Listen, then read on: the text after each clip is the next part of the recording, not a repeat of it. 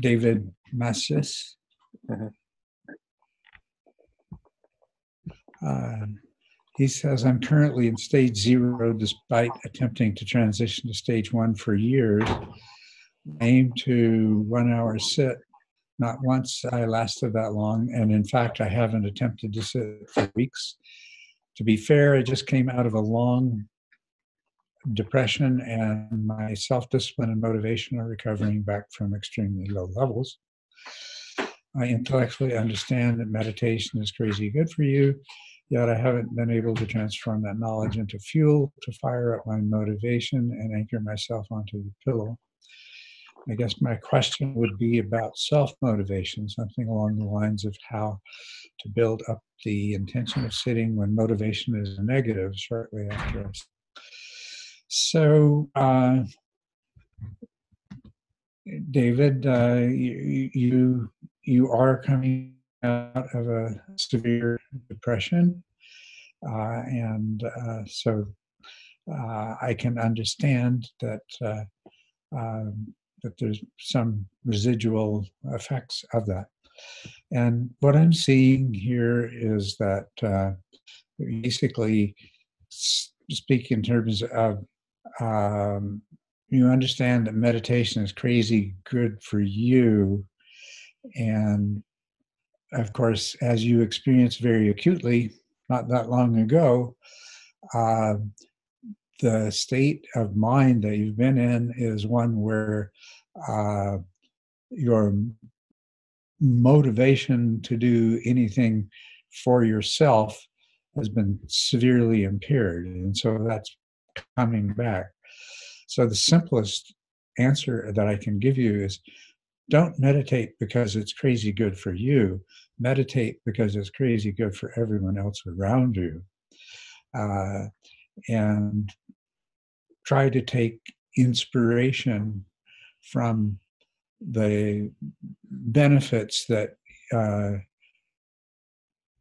others will experience those that are close to you, those that you come in contact just incidentally, and depending how far you go on the path and what degree of awakening you achieve, that what you can do for others is enormous. Um, perhaps your post-depression state is is rather similar to uh, a mild form of depression one of the things about depression is it is an extremely self centered state of mind. And I've experienced uh, a lot of depression in my own life. Uh, the two things that I learned that helped me deal with depression back in those days is one is that no matter what you do, do something and the other, which is probably the most powerful of all, is is think about other people, do what you can for someone else, no matter how simple it is. Get out of yourself and get into others. And so that's where what I just mentioned is coming from. So you could think of this post-depressive state you're in as being similar to what uh, is happening during during even milder forms of depression. And that's what i would recommend for you to do in your daily life is uh, no matter what you do do something and as much as possible uh, put your focus on what you can do for others and just try to get out of yourself. And then when you try to meditate meditate for the benefit of others. Um, whatever you know and have learned about the way that meditation transforms a person, uh, particularly focus on how that transformation benefits uh, everyone around them and benefits the world at large, and how awakening ultimately is for the benefit of all beings. And let that be your motivation. Another thing is that perhaps setting a, an hour sit as your goal initially is contributing in some way to uh, subtle self-defeating you know you're setting yourself up for failure by doing that why not start out intending to meditate for 10 minutes and do it every day. And then after a week or so, see if you can extend that 15 minutes and then to 20 and so so on and so forth. Don't don't pick a goal that if you find that you can't continue after 15 minutes is interpreted by your mind as as a failure. Uh, set a goal that is reasonable. Uh, that's maybe look at what how long you've typically been able to sit and pick that or just a few minutes longer than that and make that your goal and the closer you come to it uh, just find more satisfaction in that um, I, I that's I I would love to hear back if this advice helps you but yeah, set set a more reasonable goal than one hour. Do it for the sake of everyone else and not for yourself. And in your daily life, in every way that you can, do whatever you can to be of benefit to others. So I hope that that helps. And I'm sorry that you had to wait so long for an answer. Uh, perhaps maybe you're already beyond uh, the stage zero that this question describes. So, thank you. And uh, the ch- question from Jake Stellman is in the same category, Ted. Is that correct? Jake and Evgeny? Evgeny, but actually, uh, that question that you just answered was not the question that uh, that I got the request about. It's another one from uh, Philip uh, Jovanovski. Uh, let me copy the link to that into the uh, chat so that you can see it because I, I, I must have screwed up when I uh, not that I mean I think that it was actually great that you answered the question that you did but uh, but okay. let me also get you this one because he seemed to it's a it's uh, yeah. to me it seems like a good question to answer so uh, I mean, I, am looking at the list that comes up. Was looking at the list that comes up for me on the Patreon site. So. Yeah, I, am not sure what happened there. I intended for for this question from Philip to be the first one in the list, but I must have uh, not gotten it right somehow. Okay, well, not a problem. I've got it now. So, hey. Um, says, Dear Culadasa from the perspective of the Dharma, what are the most important methods to use in communication with your spouse and children? Example, raising children in a way that points them in the direction of awakening, mindful listening, etc. Also, from the Dharma point of view, how to approach deciding whether to have a child, considering the future suffering that a new human being will inevitably experience. Thank you. So, there's a certain generality to your first question, uh, Philippe, that um, um, what are the most important methods to use in communication with your spouse and children? Well, I think that uh, especially with children, they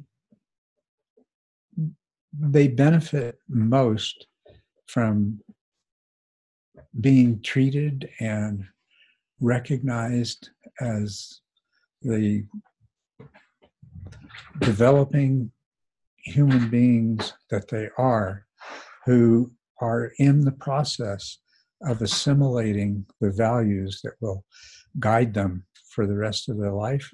And what we would most hope for uh, as as meditators and as someone is on the path of uh, awakening, is that those particular values uh, would be of the sort that would lead them eventually to choose to uh, pursue their own personal spiritual development and their own awakening.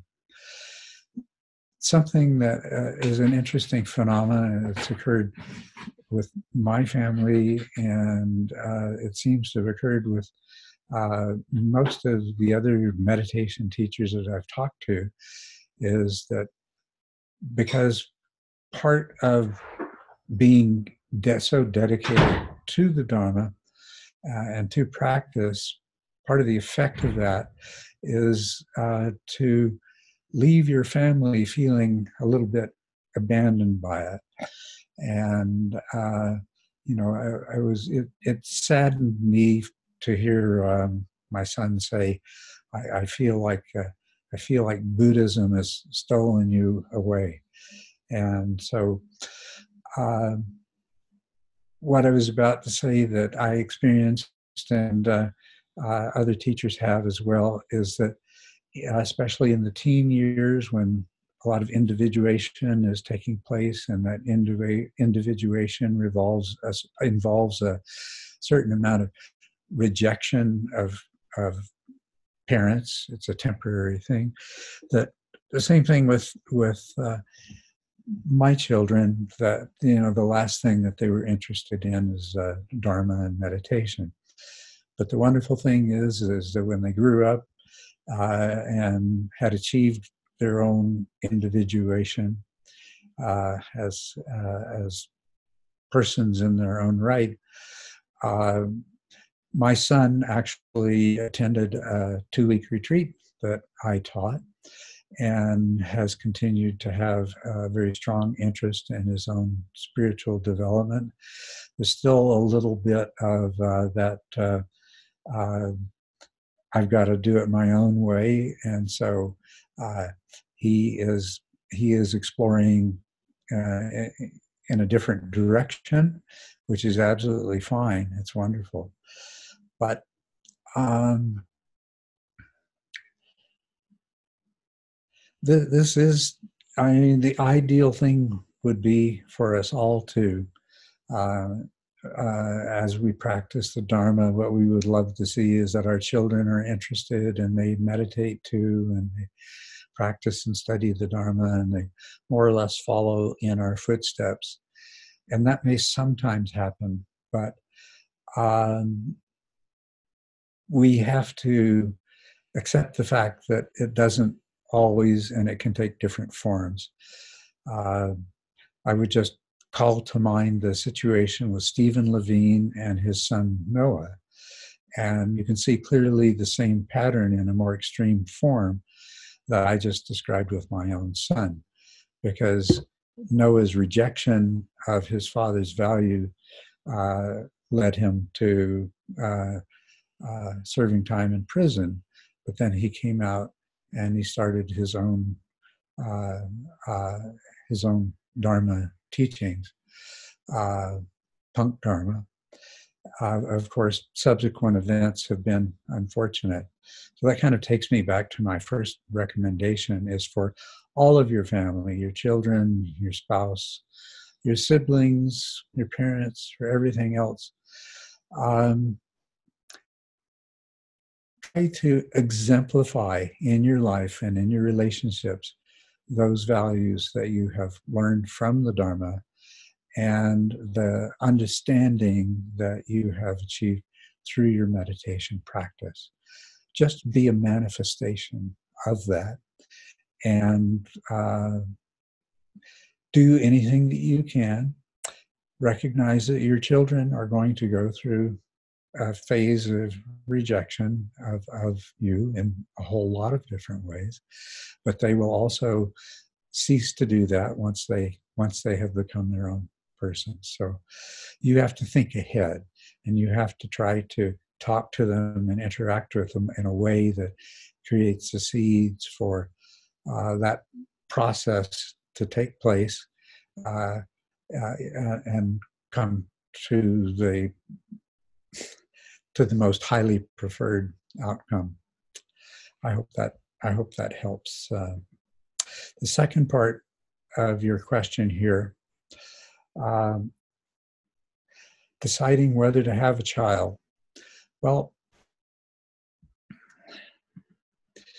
the the desire to have children is an extremely powerful biological imperative that is very difficult to overcome. But the simple, obvious fact beyond all of these uh, deep emotional urges and cravings is that there are far too many people on this planet that the carrying capacity for the planet Earth of human beings has been exceeded several fold. The inevitable consequence of this is going to be certainly it's going to be an enormous amount of suffering in some form or another. But the only way that uh, the biosphere can normalize is for the human population to fall. And I don't know how the human population can be reduced to the levels that are uh, viable in the long term without such an enormous amount of suffering. So, to bring another child into the world in response to the kind of craving that arises in us that leads us to make this decision, I don't think is the manifestation of wisdom. There is a very positive way that you can satisfy that urge.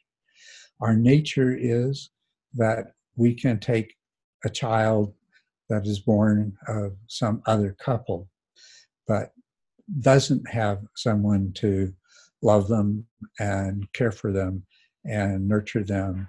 And uh, so that would be that would be the preferred alternative. Um, I feel very strongly that way. I have children, as you know, but um,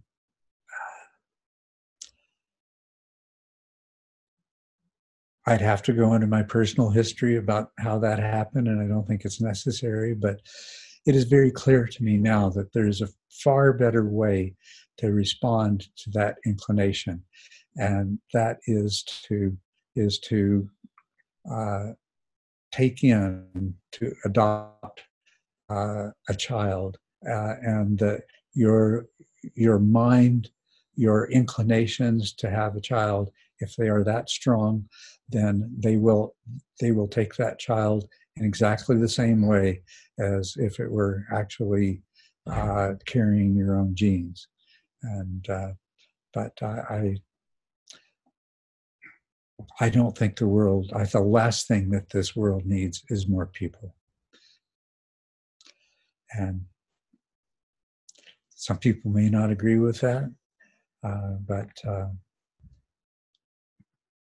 and of course, uh, um, for all of you Catholics out there who might listen to this, of course, uh, I would imagine that the doctrines of the church and your understanding of what's going in the world are probably already producing a lot of conflict in your mind about this.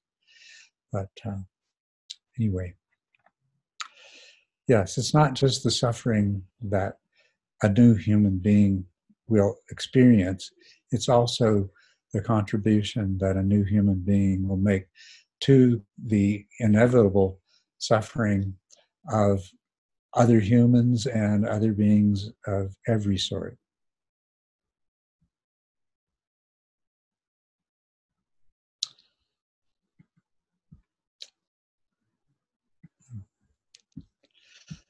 Okay, so let me go back to where the list of questions that I was dealing with before I discovered I was off track. Let me see where did that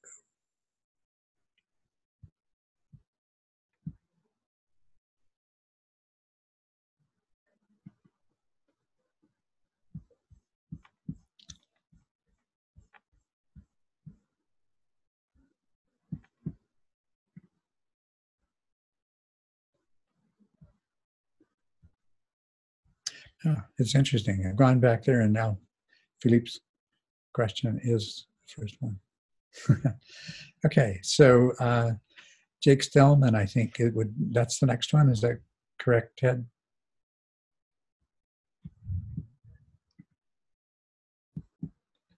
Good. All right. Here we go then. Uh, hi, Jake. I understand that the path to awakening is rewiring the brain to perceive reality in a manner that is a greater approximation of the truth rather than what evolution deemed important for the propagation of genes. I've heard that most successfully enlightened people are able to selectively tune into these viewpoints when they are useful and then drop back into their standard experience of self when it's appropriate.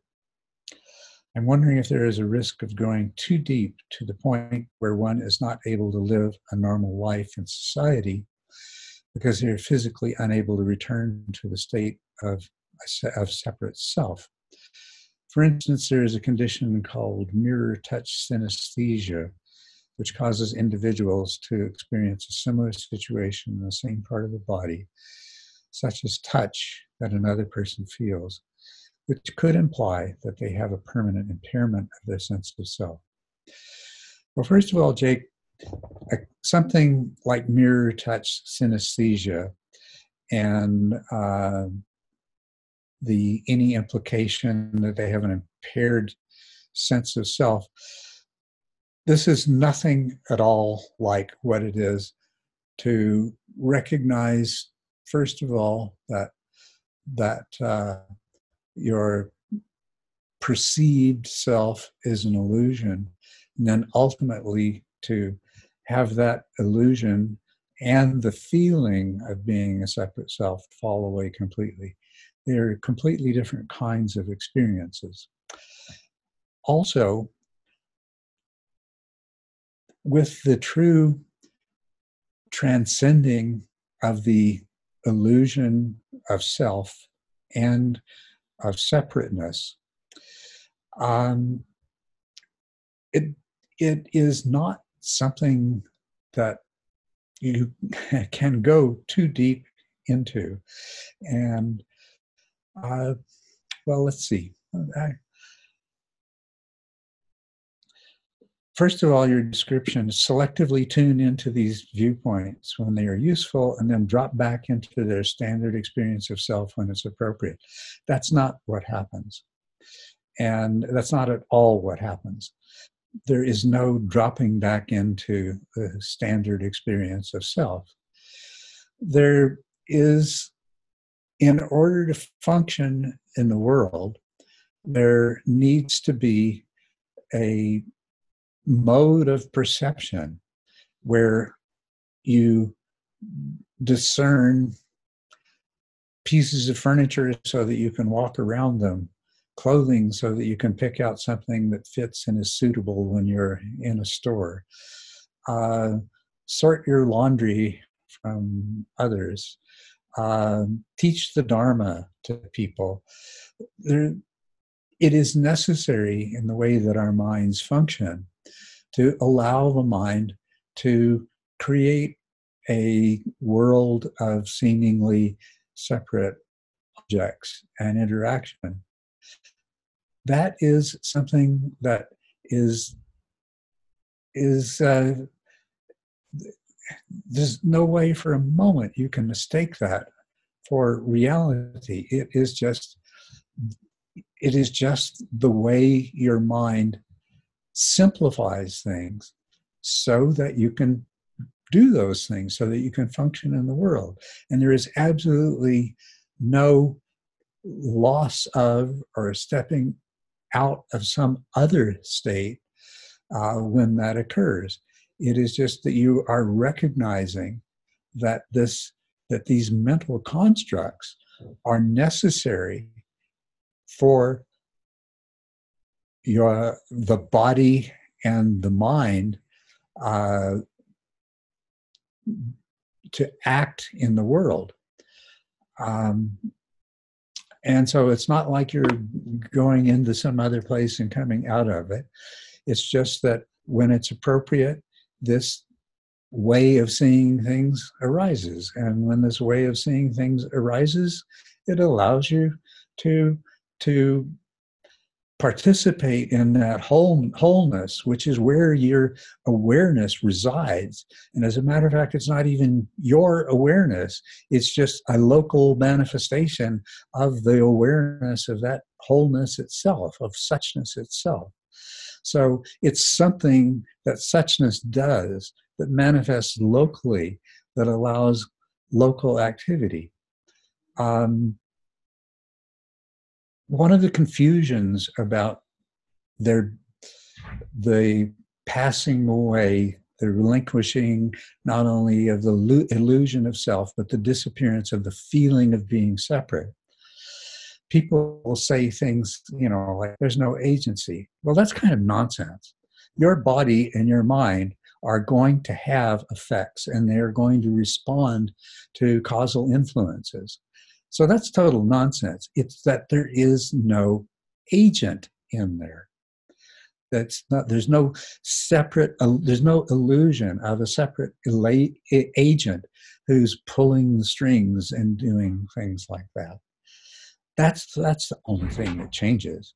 You, you dwelling in that greater truth and you recognize that the relative truth is a necessary part of that greater truth in order for something in the form of a human being to participate in that greater dance of, of wholeness. So you see, there's no possibility of going too deep or somehow. Now, what there is a possibility of is not actually reaching that place. In the fourth four path model that the Buddha describes, there is in the third path a place where there is a craving for formless existence and a craving for uh, for form. also, it's uh, sometimes described as craving for being and non-being, and this can become a trap. Someone who fails to move beyond that, that's the kind of a person who disappears into a mountain cave and dis- or disappears into the forest or withdraws into themselves in some other way and never comes back out again. They're not an awakened being. They're an almost awakened being that's fallen into a great trap. Um, that's the only sense in which there's a going too far. It's uh, somehow taking a, a wrong fork and getting stuck in a dead end.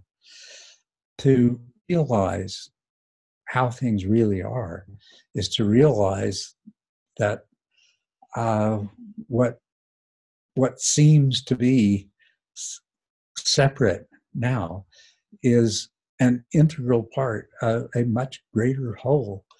And let me put this another way. Uh, the thing is that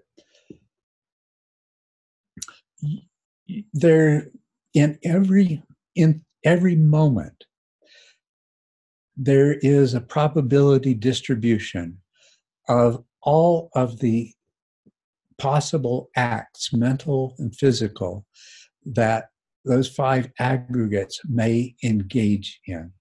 So there's a probability distribution of every possible act that that could arise in, in that moment.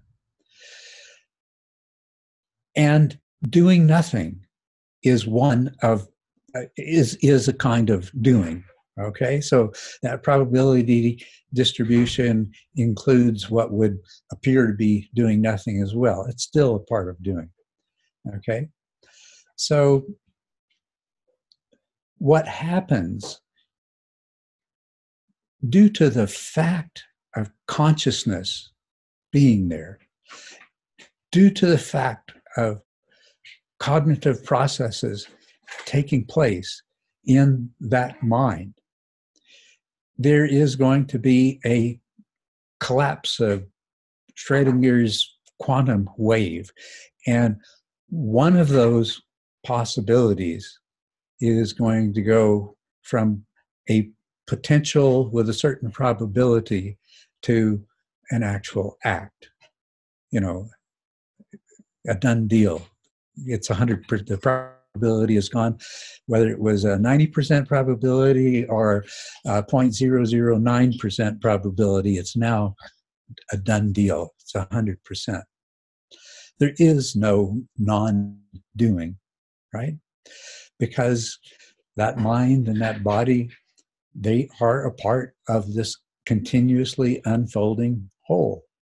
So um, even somebody that did some kind of uh, withdrawal, the way that uh, you, you've described it there, um, they the thing is that they wouldn't be perfectly in step with the great dance of the unfolding of suchness.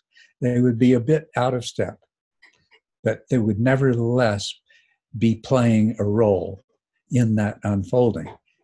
But the role would be that of being yet another person who's a little bit out of step.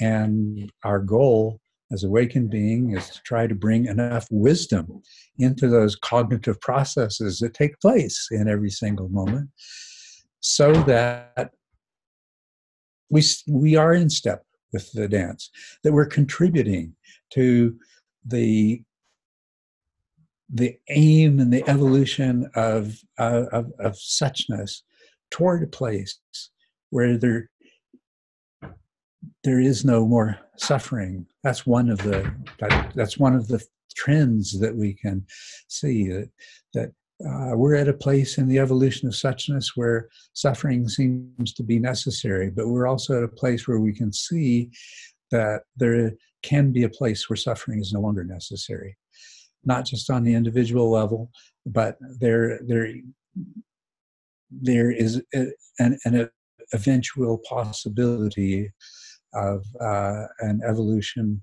of suchness to a point where suffering is no longer necessary in any form. So that becomes it's from it's from all of our other desires and cravings having been replaced by the wish to participate in the evolution of this wholeness of which we are part that helps to bring us in step and so yeah so that's that's where we would like to be, and that's what we would like to do. Um, I hope that answers your question. Um, your body and mind, the body and mind of a completely awakened person, still manifests agency. It's a part of that whole. And what has changed is there's no longer the illusion of an agent that is going to cause you to be out of step. Hope that helps. And since I was kind of getting into something that was uh, uh, pretty deep there, any of you that are here that would, would like to comment or, or ask me about anything I just said, uh, I'm uh, quite happy to take that comment or question at this point before I go to the next one.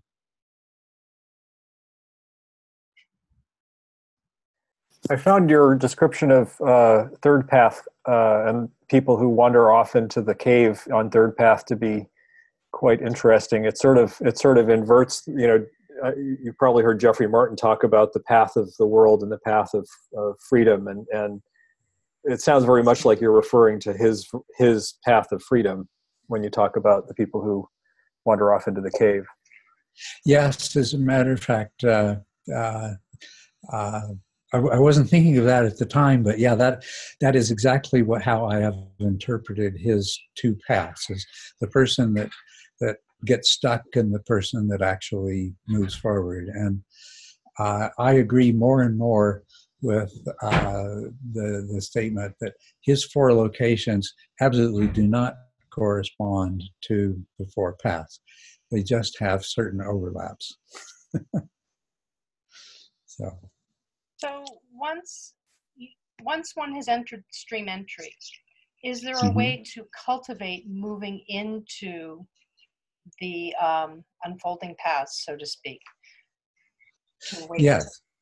Absolutely. Every path has its own work and its own direction.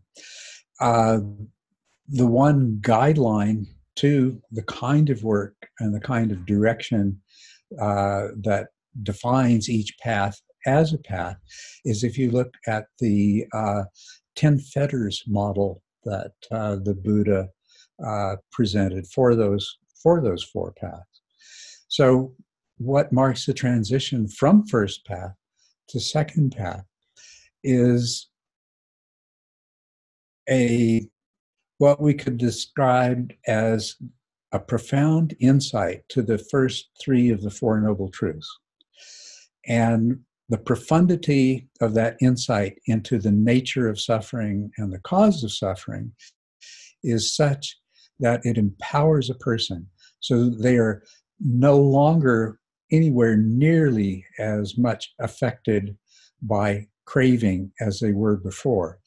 And this empowers them uh, to do the work of second path, which is the elimination of all craving for, for the sense realm. Um, and there are certain practices that are most particularly conducive to that. Um, within the framework of the Satipatthana, in particular, there is the mindfulness of Vedana, of, of feelings, pleasant, unpleasant, and neutral, that arise in association with every object of consciousness that arises.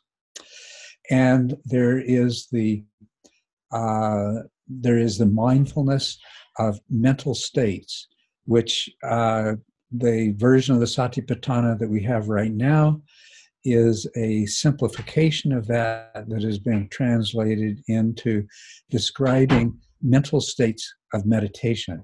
But it's actually a good model. It's not necessarily uh, bad just because it does. It's not quite as clear as it could be, but you can see how that mindfulness of the kinds of mental states that characterize characterize di- different qualities of meditation experience can be extended in much finer detail to the constant shifting of mental states that occur uh, in the course of one's life, moment to moment.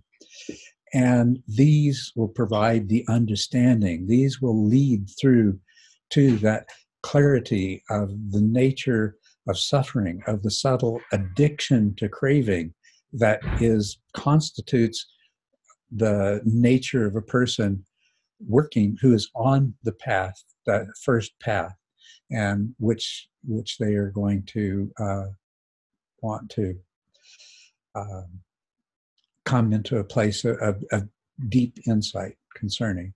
So yeah there's particular work there's particular practices that are conducive and that's true of each of the paths. So thank you for that question.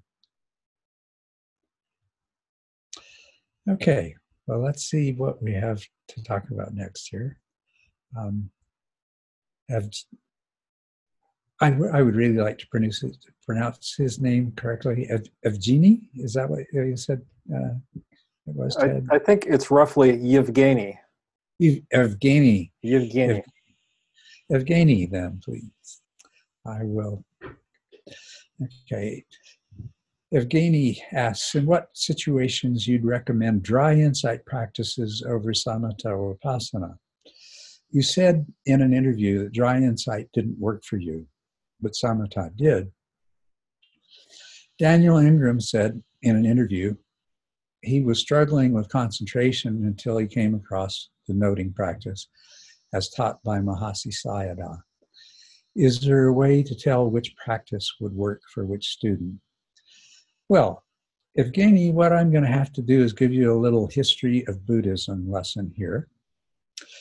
Um, contrary to common belief, uh, meditation ceased to be a significant part of uh, Buddhism for many centuries.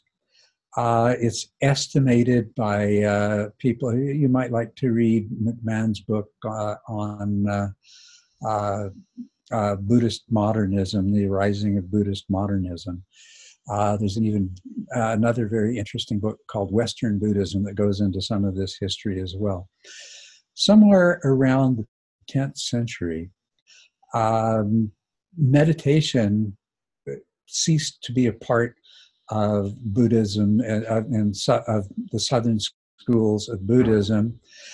Um, and the northern schools uh, pretty much fell away, except for their variants in China and uh, the way they developed in Tibet. And the way they developed in Tibet was was a considerable diversion from the kind of path that the Buddha himself laid out. So, what happened in reaction to colonialism and to Christian missionaries, Western science, and the kind of rational philosophy that was developed in the West as a part of what is known as the European Enlightenment. In defense of the cultures of Buddhist countries in the era of European colonialism, Bu- Buddhist modernism arose. Modern Buddhism was created. And the Buddhism that we think is traditional, the Zen from Japan, was created in the late 1900s. The Theravada of Burma and Thailand and Sri Lanka was created in the late 1900s. This is the Buddhist modernism. And every attempt was made in the creation of Buddhist modernism to present Buddhism as something that was highly consistent, if not superior to European science. Uh, science. That Buddhism was philosophically at least as profound and rational, if not more so, than European rational philosophy. Um, that Buddhism and its ultimate goals of awakening were the universal goal of all religions, including the uh, religions of the Western uh, colonial countries. And now we have to keep in mind too that that their uh, Islam had been introduced to many Buddhist countries as well. And unfortunately, we're in a period of time where we're seeing actual violent conflict between uh, Islam and Buddhism, which is very tragic. But uh, that's completely aside. Anyway, as a part of this, meditation had to be reinvented or rediscovered. Now, depending on your point of view, it's hard to say whether it was reinvented or rediscovered.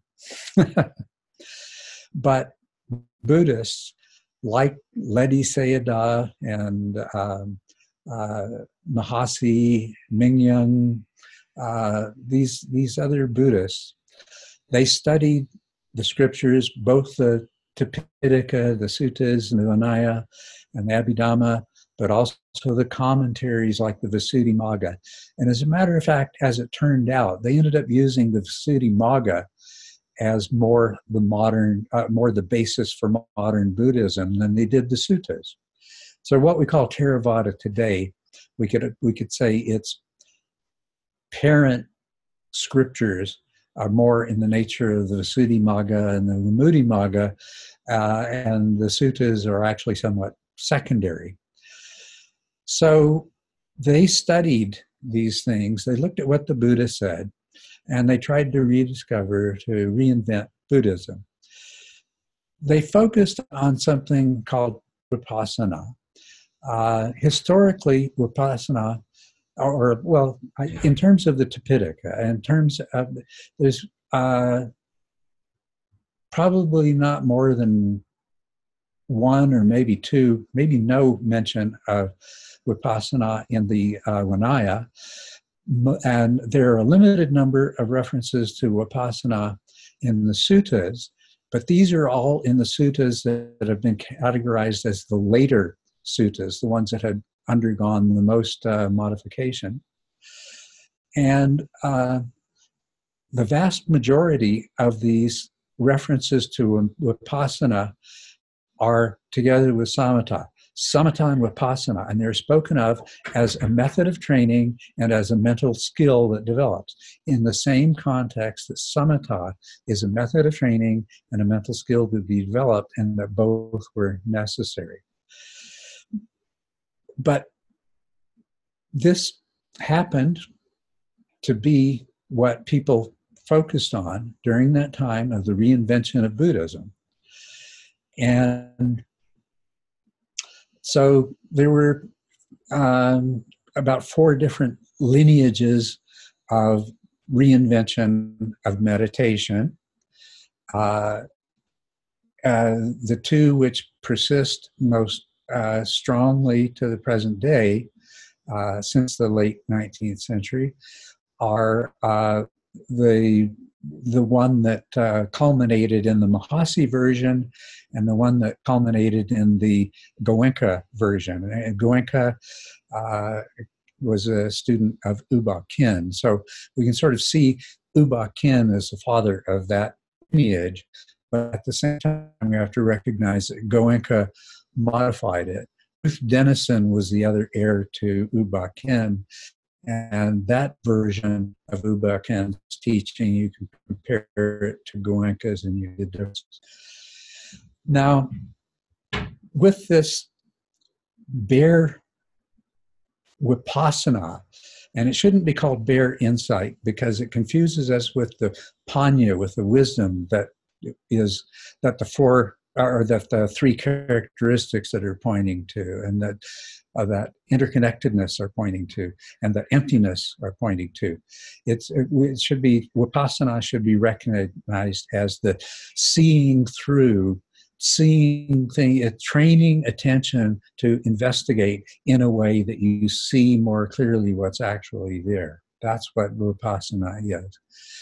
And so the mahasi method was a great gift it for those people who were still meditating uh, in in the Theravadan countries at that time, they were basically sitting in dullness, and sort of the principle uh, that meditative development revolved around in those days was uh, a misunderstanding of the Pali word ekaggata as single pointedness. And so they would sit down and they would empty their mind of everything by focusing on one thing only, and they would enter into uh, a, a, state of, uh, well, really a state of stupor more than anything else. Uh, and no wonder meditation was not popular. Uh, somebody has tried to make arguments several centuries prior to that, but subsequent historians have looked at that and, and uh, they're rather dubious about the sources of that. Mahasi did a great service he introduced a meditation technique that worked. Um, it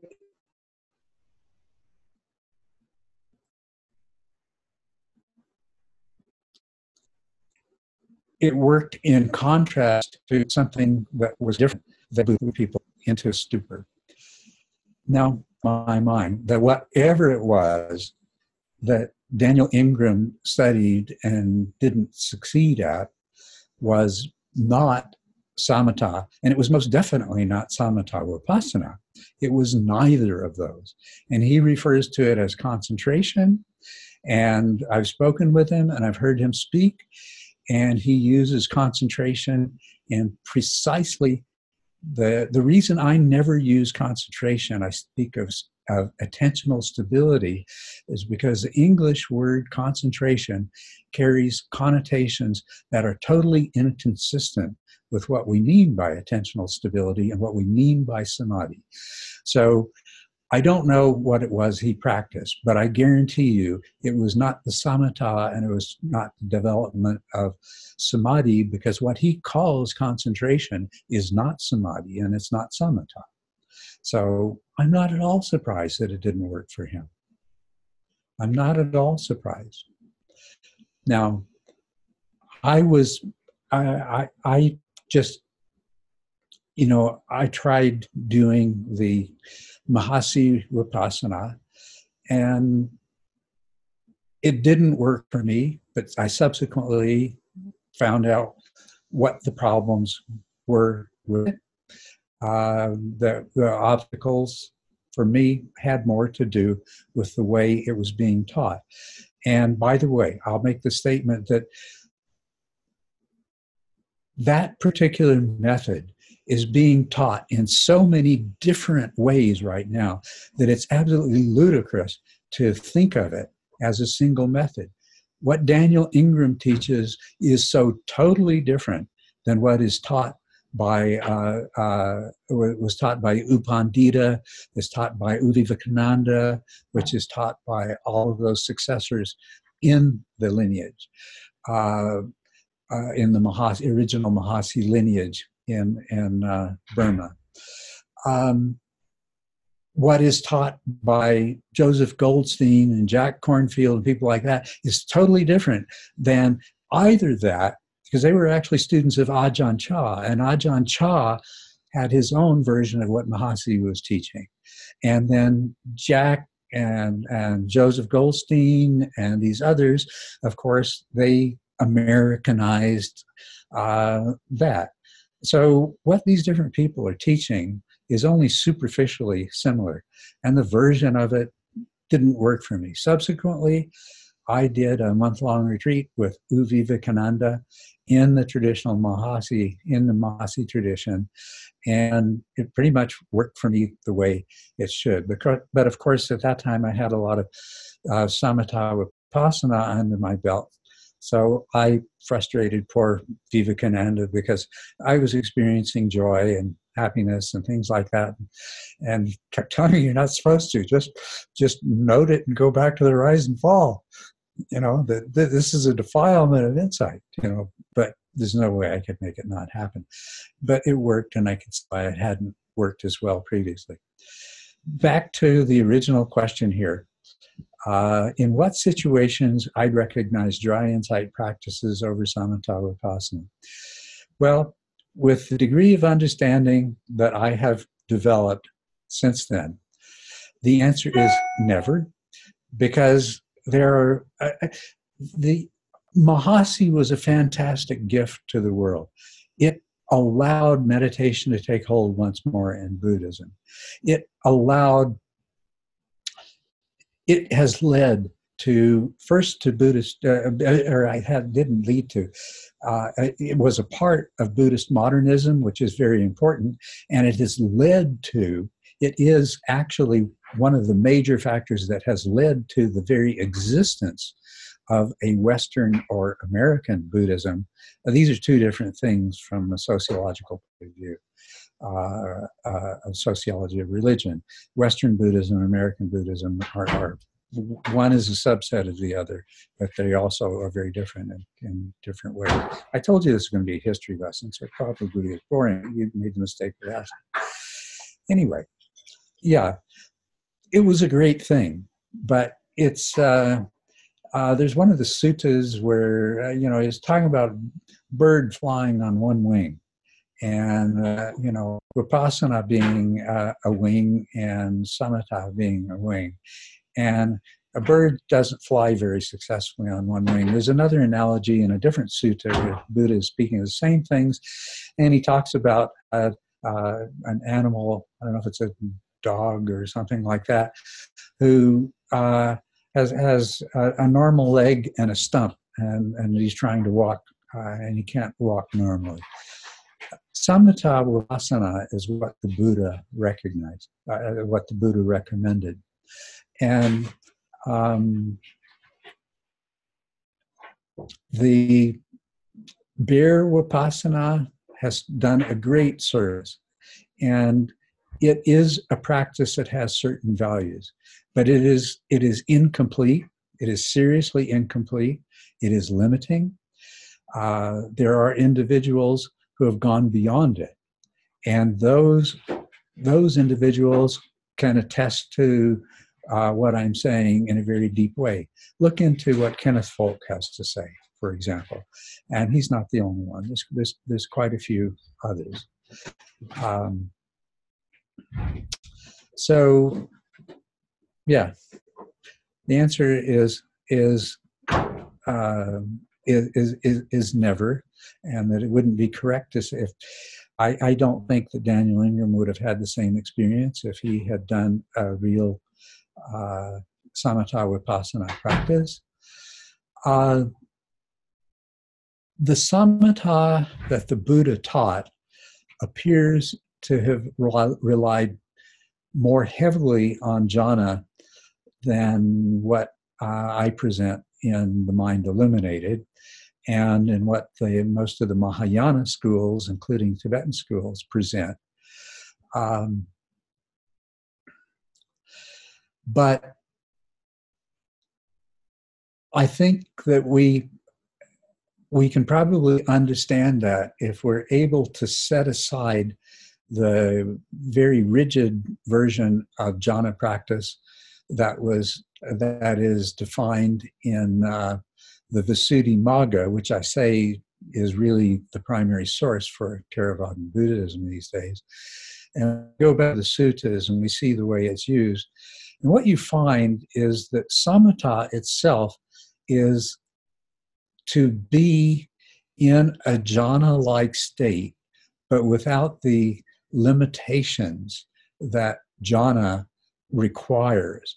So, jhana is a way of entering into a, a samatha like state and is helpful in the development of the samatha that the Buddha was saying that one should uh, develop uh, uh, and uh, in combination with that particular way of using attention uh, that, that uh, Vipassana refers to.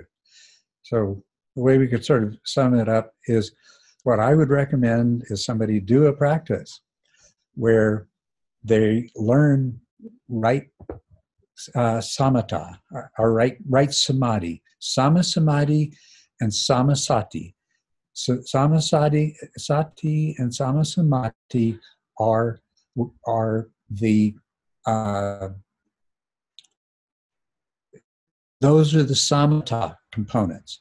The third component, which personally, my interpretation is that the Buddha didn't really tease that out and recognize it as uh, what it was. He he was teaching it, but since it since his usage of it shows up later on in his teachings, that uh, the realization, what he referred to as the seven factors of enlightenment, was a, a, a diligent or energetic investigation a phenomenon.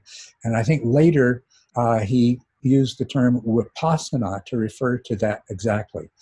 So probably if he had if he had teased that out that that what vipassana refers to is using attention in such a way that you're seeing through your preconceived notions, your expectations, the mental models that you've created. If you look at neuroscience and you look at predictive processing and information integration theory, you'll see the mind creates models, information comes up from the sense organs, and the mind is trying to match the two up. The reason the one uh, way of approaching it is called predictive processing is what the mind wants to do is to create a model by which it can successfully predict what's going to happen in the future. It's going to be able to pre- uh, correctly predict what is the most appropriate way of reaction to what arises in the future. So, Vipassana is using attention in such a way that it sees through the obvious, it sees through the expected, it sees through the previously formulated conceptualizations of reality that are obscuring what the attention is investigating. And so someone should do a practice that develops stability of attention through all of the four grades of samadhi, that develops sati through the stages of uh, increasingly introspective awareness, and then ultimate you know uh, awareness is both extrospective and introspective. What we're short on is the introspective aspect. To develop that sati as introspective awareness and then the sati sampajana as metacognitive introspective awareness. That's the samatha component. The second third and fourth jhanas are pure sati.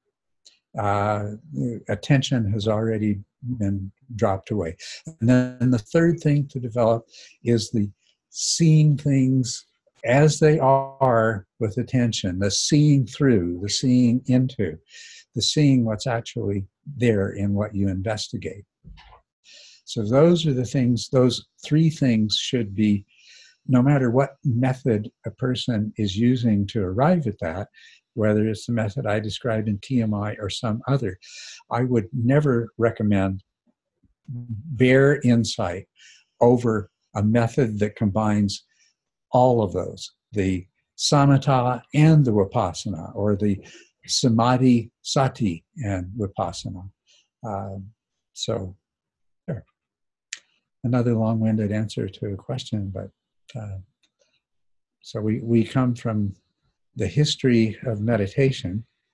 Actually, those of you who want to go into this further, uh, there's a great little blog that, that I just came across where um, Bhikkhu Sujato, uh, he's prolific and wonderful writer.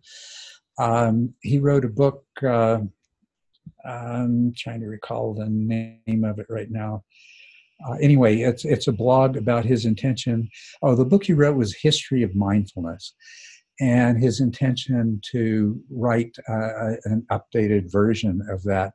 So uh, there's a blog where he talks about that. So if you were to uh, Google history of mind, mindfulness Sujato or uh, Bhikkhu Sujato, you'll come up with that blog post, and you'll probably you'll also come up with a PDF of the book of his original book, History of Mindfulness, so that you could go into some of this deeper, more deeply. Look at McMahan's uh, the uh, origins of Buddhist modernism, and uh, um, I'm sorry I can't remember Miss Gleig's name, but her book American Buddhism, and uh, it's very illuminating. It it it makes all kinds of pieces fall into place. It makes all of the sort of arguments that we've heard between different meditation teachers, and uh, I put Daniel in the forefront of the argument, arguers there. He loves to argue. Uh, it it makes all those things look ridiculous, but when when the the clarity of the whole picture emerges. So. Culadasa, can I ask one slight clarifying question? Yes. Uh, you said that the modern Buddhism developed around the end of the 1900s. Did you mean the 19th century? Uh, yeah, 19. Yes, I meant 19th century. Sorry. Okay. No worries. Old brains switch things around, and I happen to have an old brain at the moment. Oh, the end of the 19th century, the late 1800s. So, yeah. There's another kind of Buddhism that is the Western and American Buddhisms that uh, they write about that are the late 1900s. the post 1950 1900s. Okay. All right, let's see what's next.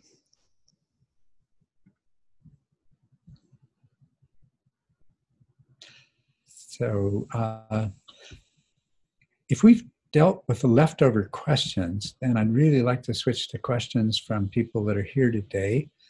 Uh, and I know Michelle has a couple questions today. Is there anyone else here that has uh, um, submitted questions? Just you have what? What? What is your name? All it shows on my screen is user.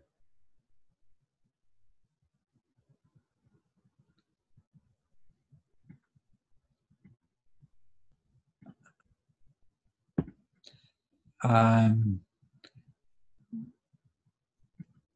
I don't know if you're. I'll see if I can unmute you. No, I can't unmute you. Okay. Uh, I, I don't. oh, there. Good. Yeah. All right. What what what is your name, please? It's Gabriel. Gabriel. Okay. Great. Thanks. Gabriel. Sorry. Okay. So we have a question from Gabrielle and a couple of questions from Michelle. I see. All right. Uh, well, Michelle's come first, and so I'll, I'll I'll speak to those, Michelle, and then I'll speak to Gabrielle's question.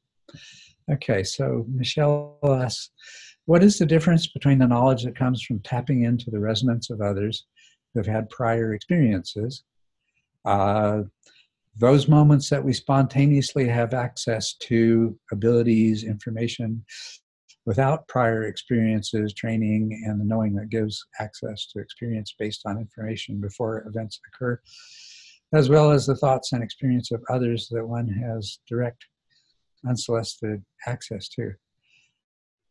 Um, parsing this is a little difficult. I may have to ask your assistance, Michelle. It looks like your semicolon is saying, what is the difference between knowledge that comes from tapping into the resonance of others and the spontaneous occurring uh, occurrence of knowledge and uh, abilities that uh, you didn't have previous sources from.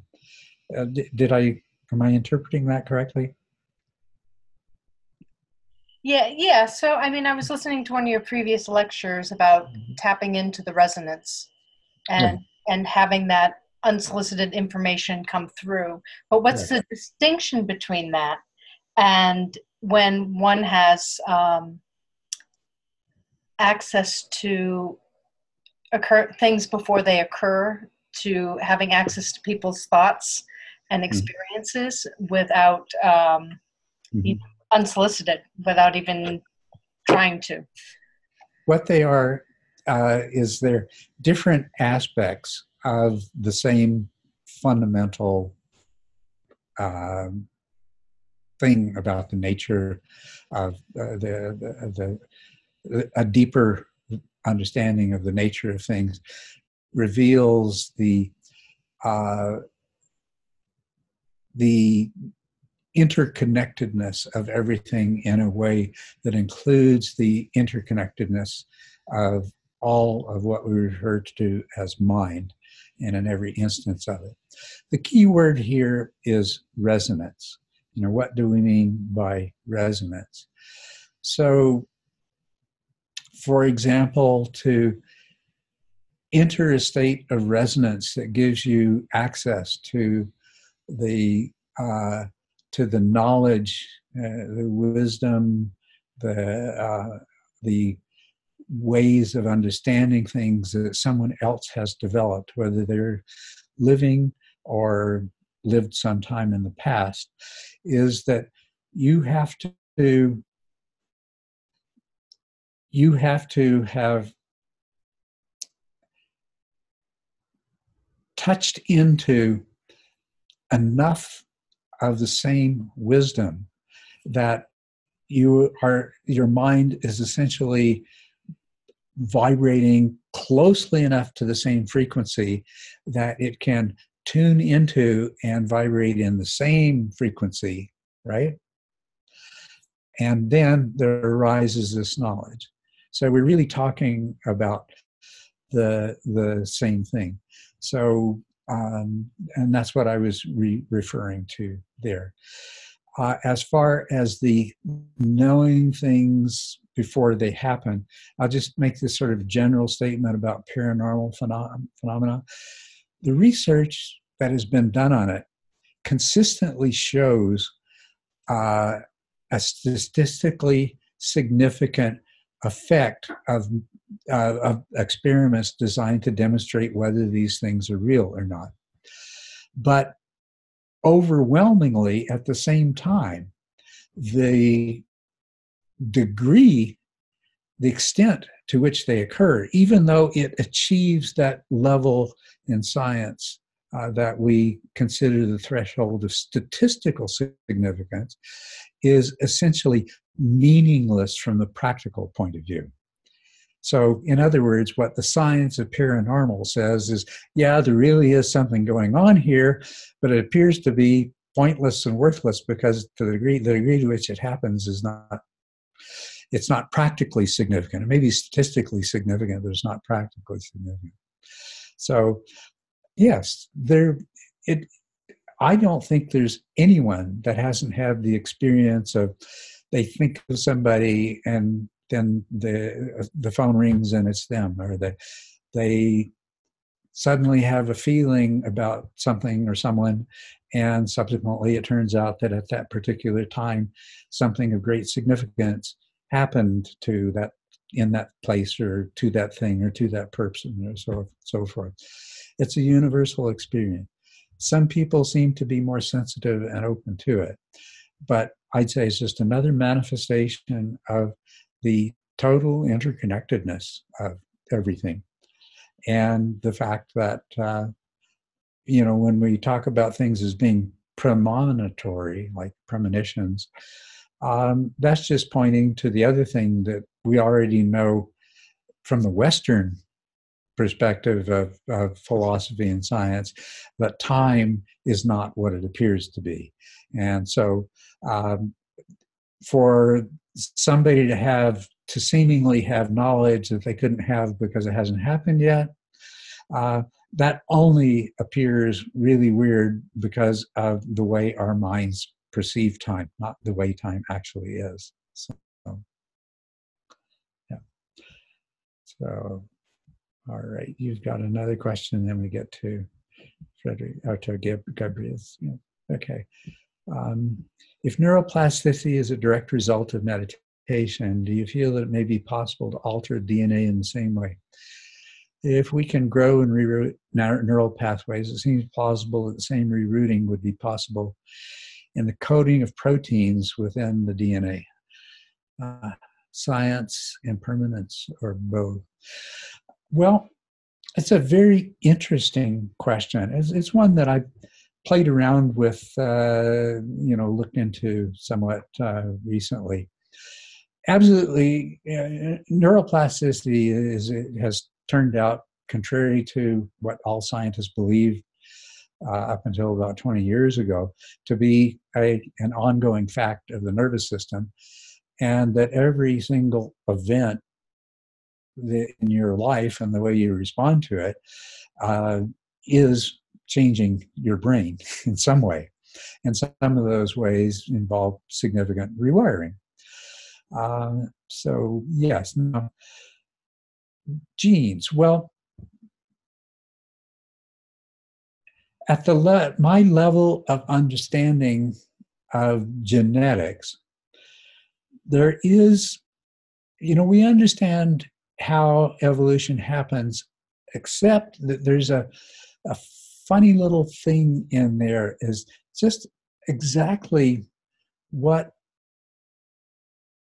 triggers a series of mutations to occur together. And uh, the other area of genetics that is very interesting is called epigenetics. And this is where, uh, by, uh, by blocking the expression of certain genes or by unlocking the expression of certain genes, that it, we produce very significant changes in the uh, genetic expression of the individual. In other words, the phenotype changes, but if we look into the genes, we don't find that the genotype has changed, but that there has been a shift in the part of the total collection of genes present that is manifesting. And once again, this is a new area of exploration and discovery, and new things are being uncovered on an almost daily basis. But I wouldn't be surprised if the answer to the fuzzy question in evolution why is there punctuated evolution why why are there clusters of genes that add up together in the particular way they do that if that is not somehow uh, related to epigenetics now for those that don't know much about epigenetics or, or haven't heard of it that is where environmental influences alter the way your genes are expressed. So uh, in a sense, we're we're uh, we're, we're saying that Lamarckism wasn't totally wrong, and that epigenetic effects can be passed along because an epigenetic change that takes place uh, in parents, the parents will provide the environment for that same epigenetic change to take place in their offspring. Fascinating, isn't it? Epigenetics can, epigenetic changes can be passed from generation to generation without resorting to altering the genes. But couldn't this possibly be the couldn't it possibly be that maybe they do lead to changes in the genetic makeup? Could that possibly not really explain some of the unanswered questions in um, in evolution? So uh, i can't really say i can't give you a, a, a clear answer to that but uh, i can certainly see that very possibly that may be true. And I could see that if we could, uh, if we could actually achieve an awakened society, that children growing up in awakened society may undergo the kind of epigenetic changes that conduce to them growing up to being uh, uh, even more highly awakened parents. Uh, that um, that some change in our genetic makeup may take place that lessen the tendency for uh, those parts of our brain that generate the feeling of being a separate self to exert the effect they do and to give rise to craving to the same extent. So so there's a fascinating possibility there that maybe maybe uh, a few generations of children growing up in a completely awakened society would result in a change in DNA so we don't have to do all this other work to uh, wake up. it's, a, it's a lovely thing to think about and speculate and hope for, but unfortunately, we have to hope for it in a context of uh, all being in a boat paddling in different, trying to, trying to paddle in different directions as we're carried towards a waterfall. the cataclysm approaches. Apocalypse is, apocalypse is not far away. Um, maybe not time for those genetic changes to take place. Okay, Gabrielle, we have time to look at your question. So, um, I hope I am not being off topic in the question. I play guitar and also sing.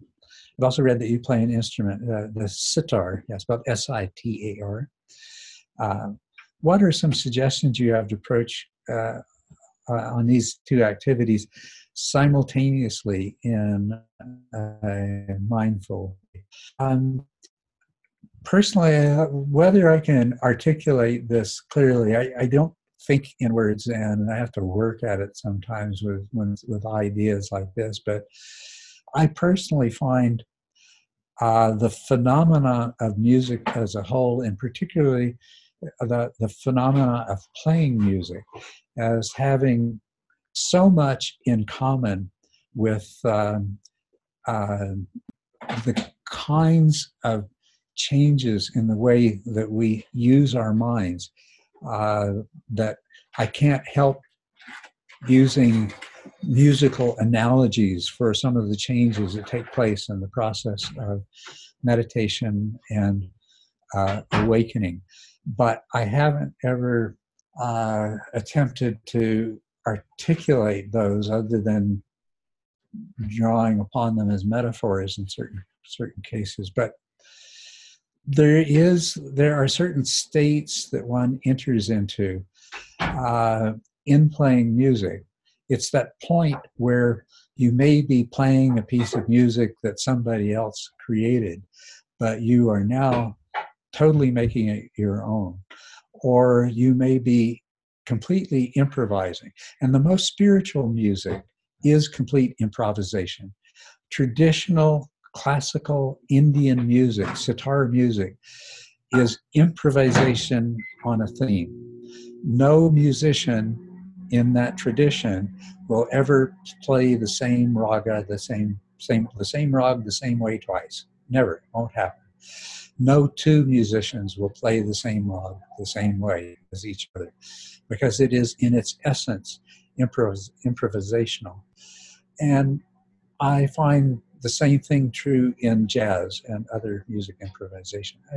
probably about as far as I can go with the answer to that question. But uh, there's a lot of interesting similar, similarities there, and maybe you're having ask will trigger me to conceptualize those more so that I could perhaps communicate what what I've experienced uh, more clearly.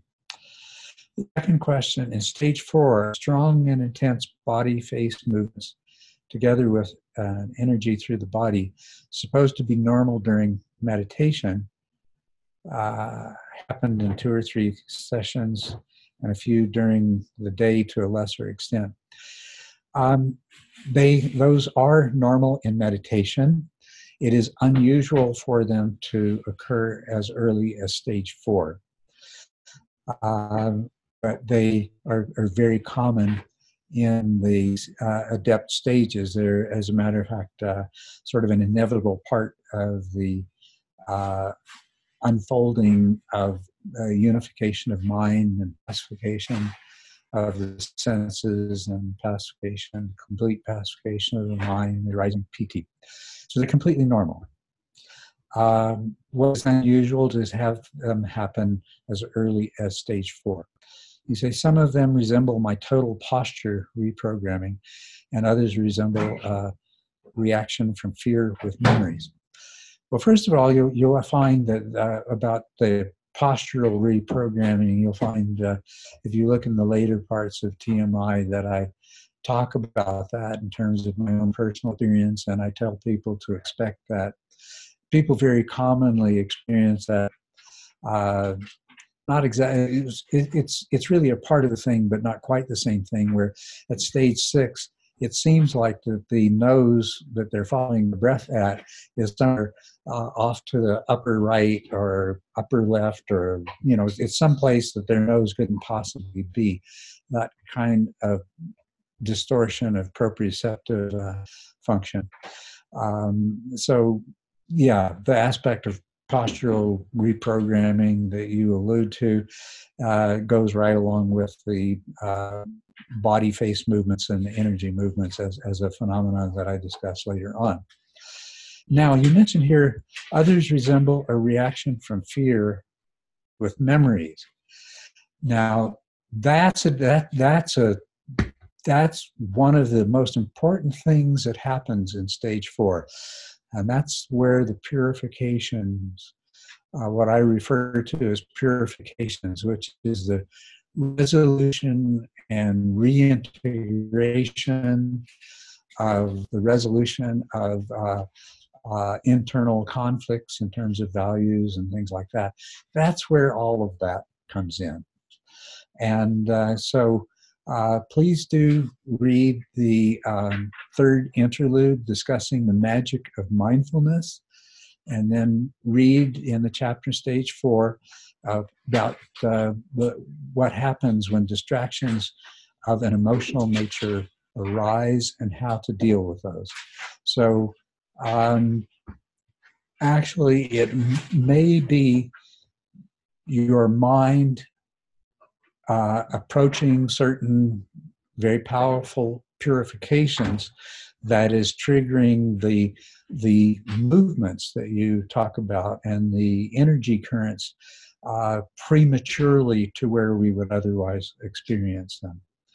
So when I look at your question here, Gabrielle, it tells me is sounds like you're about to experience some wonderful transformations due to the resolution and integration of uh, some of your past conditioning and past psychological and emotional trauma.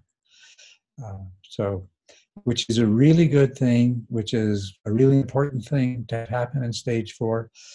Uh, which is to go back to an earlier question, the absence of that is the exact reason that I would never ever recommend bare insight to anybody because it doesn't give them the opportunity to do that.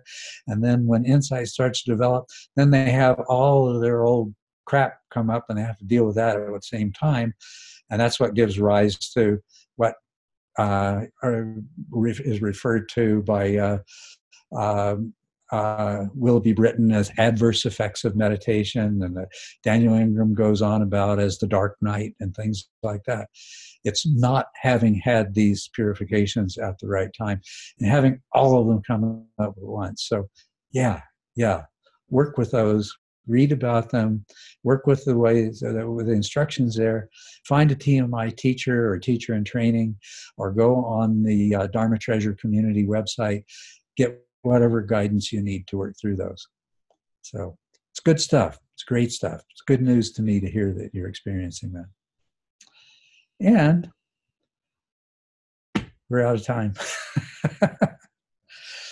but um, I hope you found this useful. I'm glad that I was able to answer all of the questions. people, And I apologize to uh, people that weren't here today that I didn't get to your questions, but uh, it will happen, I promise. So have a wonderful rest of the day. I hope you found this beneficial. Uh, William, I'm reading your paper and I love it. Um, so, oh, be well, be happy. Until next time.